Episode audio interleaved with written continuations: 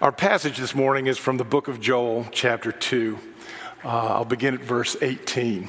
Uh, in your Pew Bibles, it starts at page 743. Uh, let us hear the word of God. But then the Lord was jealous for his land. His heart was moved, and he took pity on his people. And so the Lord replied to them in this way I am sending you grain, new wine, and olive enough to satisfy you fully. Never again will I make you an object of scorn to the nations. I'll drive the northern horde far from you. I'll push it back into a parched and barren land. Its eastern ranks will drown in the Dead Sea, and its western ranks in the Mediterranean, and its stench will go up, its smell shall rise, for surely the Lord has done great things. Do not be afraid, land of Judah. Be glad and rejoice. Surely the Lord has done great things. Do not be afraid, you wild animals, for the pastures in the wilderness are becoming green. The trees are bearing their fruit. The fig tree and the vine yield their riches. Be glad, people of Zion. Rejoice in the Lord your God. For he has given you the autumn rains because he is faithful. He sends you abundant showers, both autumn and spring rains, as before. The threshing floors will be filled with grain, the vats will overflow with new wine and with oil. I will repay you for the years that the locusts have eaten. That great locust and the young locust, the other locust and the locust swarm, my great army that I sent among you. You will have plenty to eat until you are full, and you will praise the name of the Lord your God, who has worked wonders for you. Never again will my people be ashamed. Then you will know that I am in Israel, that I myself am the Lord and your God, and that there is no other. Never again will my people be ashamed. And afterward, I will pour out my spirit on all people. Your sons and daughters will prophesy. Your old men will dream dreams. Your young men will see visions. Even on my servants, both men and women, I will pour out my spirit in those days. Let's pray.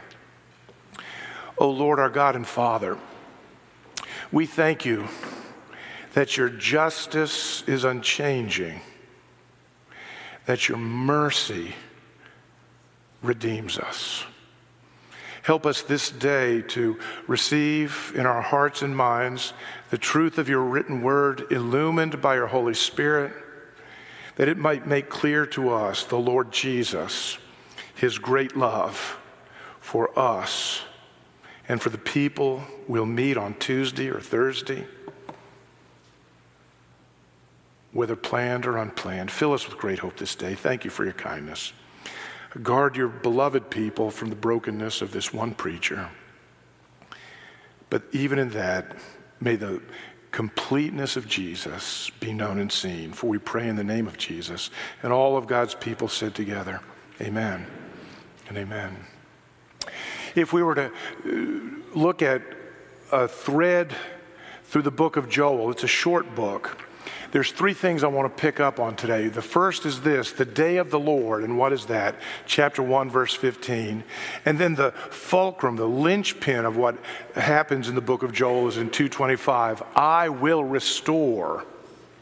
And finally, an amazing promise that you may recognize coming to pass in the New Testament. I will pour out my spirit. And then after that. But first, Each week in Advent, I've been trying to give some context to the uh, minor prophets. Often we're just not quite sure what's going on.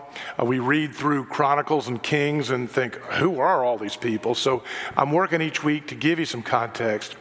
Just walking down the timeline that you see uh, there, I'll repeat. There was a time when Israel was a united kingdom. Three kings uh, Saul, David, Solomon. But David was in the middle, and that was about 1050 BC. Well, after Solomon's son, there was a division, a northern kingdom and a southern kingdom. And I taught everybody at celebration. We didn't charge them anything, this was totally free. I gave them the Chronicles rap that helps them understand the northern kingdom and the southern kingdom. NS. Israel, Judah, 1920, 08. 19 kings that the northern kingdom Israel had, none of them were any good. bad times. So God brought the Assyrians and used them to take away the kingdom of Israel, the northern kingdom, and their 19 bad kings. And that's about when the prophet of Micah uh, was ministering. 722, uh, destruction comes to the northern kingdom. It comes to the very gates of the southern kingdom, but God sets them free. You'd think they'd say, Oh, we're going to serve the Lord and nobody else, but they don't. Life goes downhill. And at some point, you see the timeline for the southern kingdom break. And that's the Babylonian exile.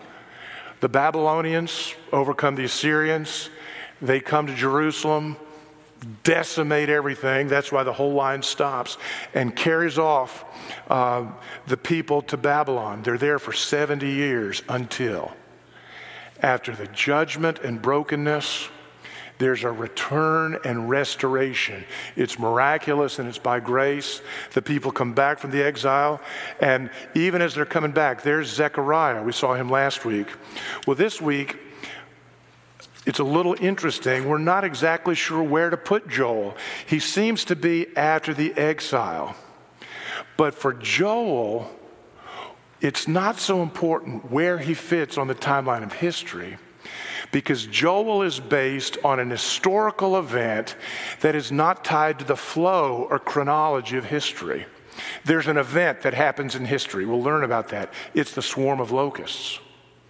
Whether that's in 1050 BC or uh, 835 BC or in 1980 AD. An event like that shakes a land, and people cry out and say, What's going on? Joel answers that question. He answers that question based on the day of the Lord. And so in uh, chapter 1, verse 15, we read this statement from the prophet Joel Alas, for that day, mourn, weep, for the day of the Lord is near. It will come like destruction from the Almighty. Yikes. The day of the Lord is destruction? Pastor Bill.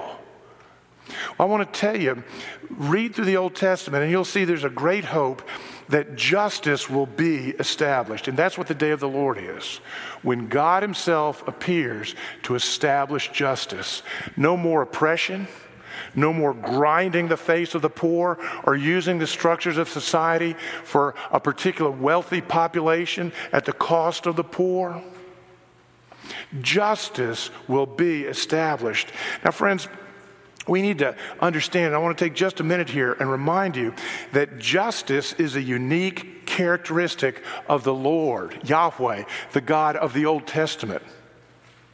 If you read about other gods in the Old Testament, Moloch or Baal, they're not about justice, they're about power and you're afraid of that power or you're wanting to use that power, and if that power says throw your babies into the fire, you do it. They're about power. Yahweh, the God of the Old Testament, the God who met Moses in the burning bush, he's about justice, and that's unique. Have you ever read Greek mythology?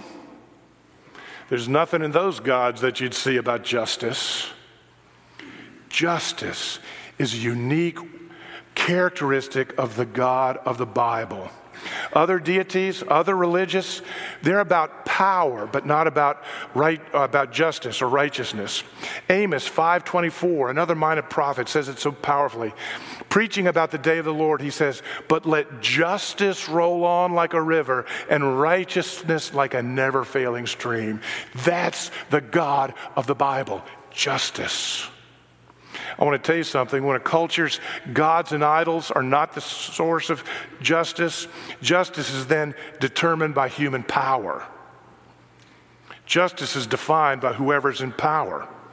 Not that I care to go meddling any, but imagine a country with two houses of government. One has the power, and they determine what justice is and send things on to another house of government made up of different people who have the power, and they determine what justice is. You see, when a nation looks for justice to human power, It's whoever's got the guns, eventually. When we look to the God of the universe, who is himself just, who calls all people to justice, it's a different life.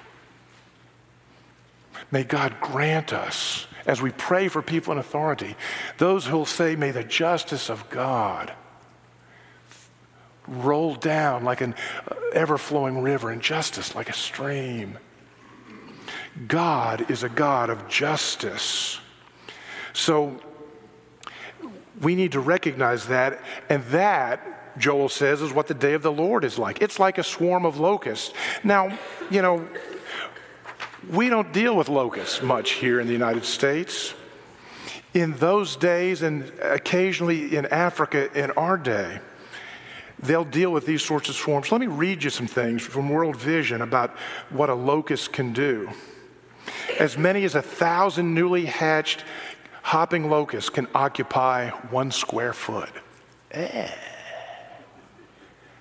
A single locust can travel 3,000 miles during its lifetime, stripping vegetation wherever it and its swarm land. A swarm can devour in one day what 40,000 people eat in one year. One day of locusts in Holland, a year without food. In a 1958 visitation, Ethiopia lost 167,000 metric tons of grain, enough to feed more than a million people for a year. And what Joel is saying, remember that event, the swarm of locusts, locusts like that? That's what the day of the Lord is going to be like. That's what the fiery judgments of God are like. Whoa. I've heard folks say, got some good news and bad news. Jesus is coming back. The good news is that he's coming back. The bad news is he won't be entirely happy with what he finds. Joel is very clear that the day of the Lord will be more like a swarm of locusts. But here's what's amazing who is he speaking to? I want to tell you something. It's easy for us to say, ah, the justice of God for you. But who is Joel speaking to? The people of God. That's what's amazing. That's what would have caught everybody. That's what would have put Joel's life at risk. The day of the Lord is coming, and it will be like those locusts, and it will affect not just the Babylonians not just those other people, not just the, it will affect you. Now, if the scripture stopped there, that would be bad news. It might drive us out of guilt or shame or fear to try and be better people. Being better people is not a bad thing. I'm not against it. I've tried it. Wish I could do it. But Joel doesn't stop there. He doesn't stop there. He goes on to this great promise of chapter 2, verse 25 I will restore the years the locust has eaten. That as if the day of the Lord comes with great judgment, but it will be restored. How does that happen? You see, here's what we need to recognize. The promise of God here in Joel is that the Lord Himself will act. And if you're reading in the Bible, you'll see when it says, the Lord, that it's the capital L, capital O, capital R, capital D. That's a way in English translation we communicate the divine name of God, the name that God spoke to Moses in the burning bush. It's not just the Lord who's boss or in the House of Lords in England, it's Yahweh the covenant God of Israel. And the promise comes because the Lord acts. Notice it's not because people pay the debt or become good enough or he lowers the standard or he's for us no matter what. No, it's the Lord who acts. Friends, I want you to see this and grasp this because this is where many, many people miss the message of grace in the Old Testament. We'll hear that first chapter.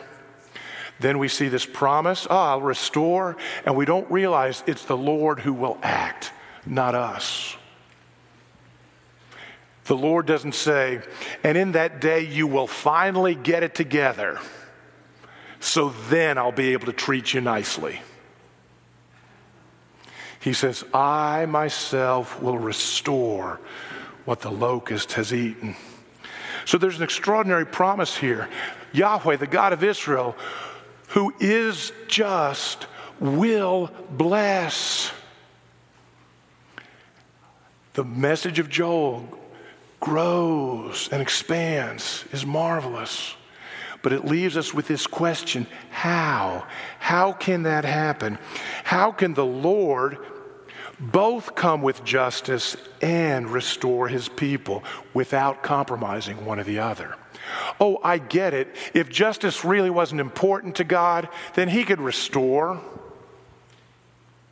And if God wasn't a God of abundance who wanted to bless, well, then okay, maybe we just not worry about justice. So the question for us is this, friends how is it that Joel can speak? Justice and blessing. I want to tell you something. Joel can speak of that because he trusted what the Lord would do. I'm not sure how that works. I know the Lord is just. I know God is merciful and will bless. I trust him. I want to tell you, we're in a different position. Because in history, we look back on what Joel was looking forward to. We look back and we see at the cross that Jesus did exactly that. Without any compromise of justice in the day of the Lord and what that would mean,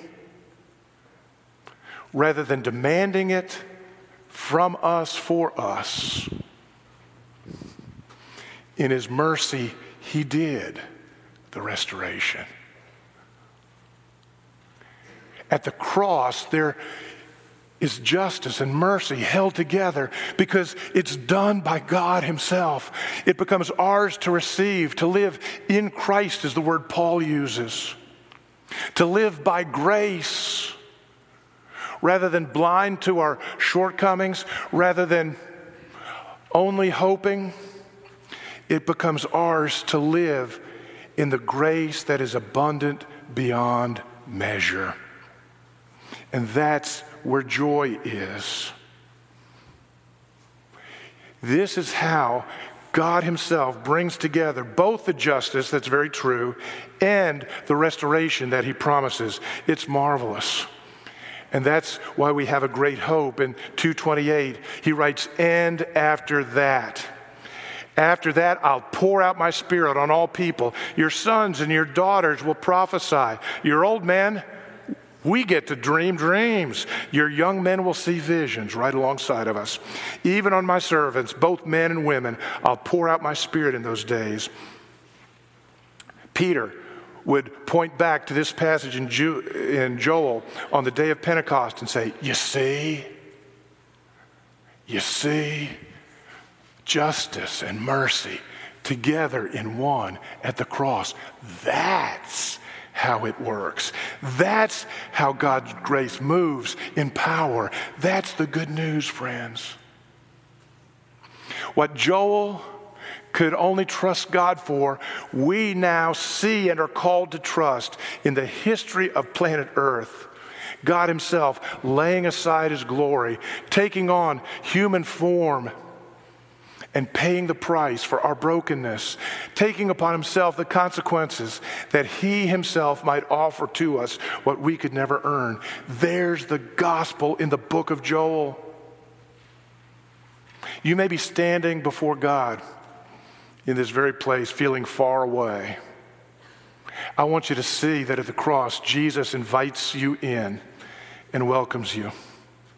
You may be in a difficult season of consequences, yours or other people's, or just the mystery of life, a hard diagnosis, a child run off the rails, a business that's about to end. You may be in a season of hard consequences, but know that God will walk with you. That's the hope of Christmas. You may find yourself in a season of restoration where things are going well. We want to celebrate with you. That's the peace that only God can give. Romans 12, 15, Paul writes, Rejoice with those who rejoice, mourn with those who mourn. We're called to do that because of what Jesus did at the cross. We have an abundance of grace, and joy flows from that. Is life hard? Is life good? Receive what God is giving. Rest in that joy. At the cross, Jesus did more than simply restore to us new crops. When Joel says that the Lord will restore the years the locust has eaten, there will come a day when men will be able to feed their families. But Jesus gave us more than the next meal for our children and loved ones. He restored us to his Father. When we respond with faith to his grace, we become deeply loved, fully adopted children of the living King. And he invites us to the table that's his that we might remember and live with joy. Let me pray for you. O oh Lord, our God and Father, thank you that we see now in fullness what Joel only saw partially. That under your anointing, he recognized that the day of the Lord, the perfect justice of God, could be like a swarm of locusts. But he heard too from you the promise of restoration, for I will restore all that sin has taken from you. And there at the cross, you gave to us the new grain, the new wine, the olive oil of anointing, and you call us to this table. So we thank you for your goodness, O oh God. Help us to see the great call to the cross of Christ where all we need for life and faith is given, not earned, given. As Scotty Smith prayed this week, I pray with him, that place is more than we could ever expect. It's far more than we could ever deserve, and yet that for which we have been made, here we stand. Through the finished work of Jesus, we have you have placed us in your full, permanent, unwavering favor. Jesus took our disgrace and he took our disfavor on the cross and you gave us your grace and full delight by his resurrection. Father, we don't fear the swarm of locusts because you, in your mercy, have taken them on Jesus Christ. Thank you for your restoration. Come, let us adore him, Christ the Lord.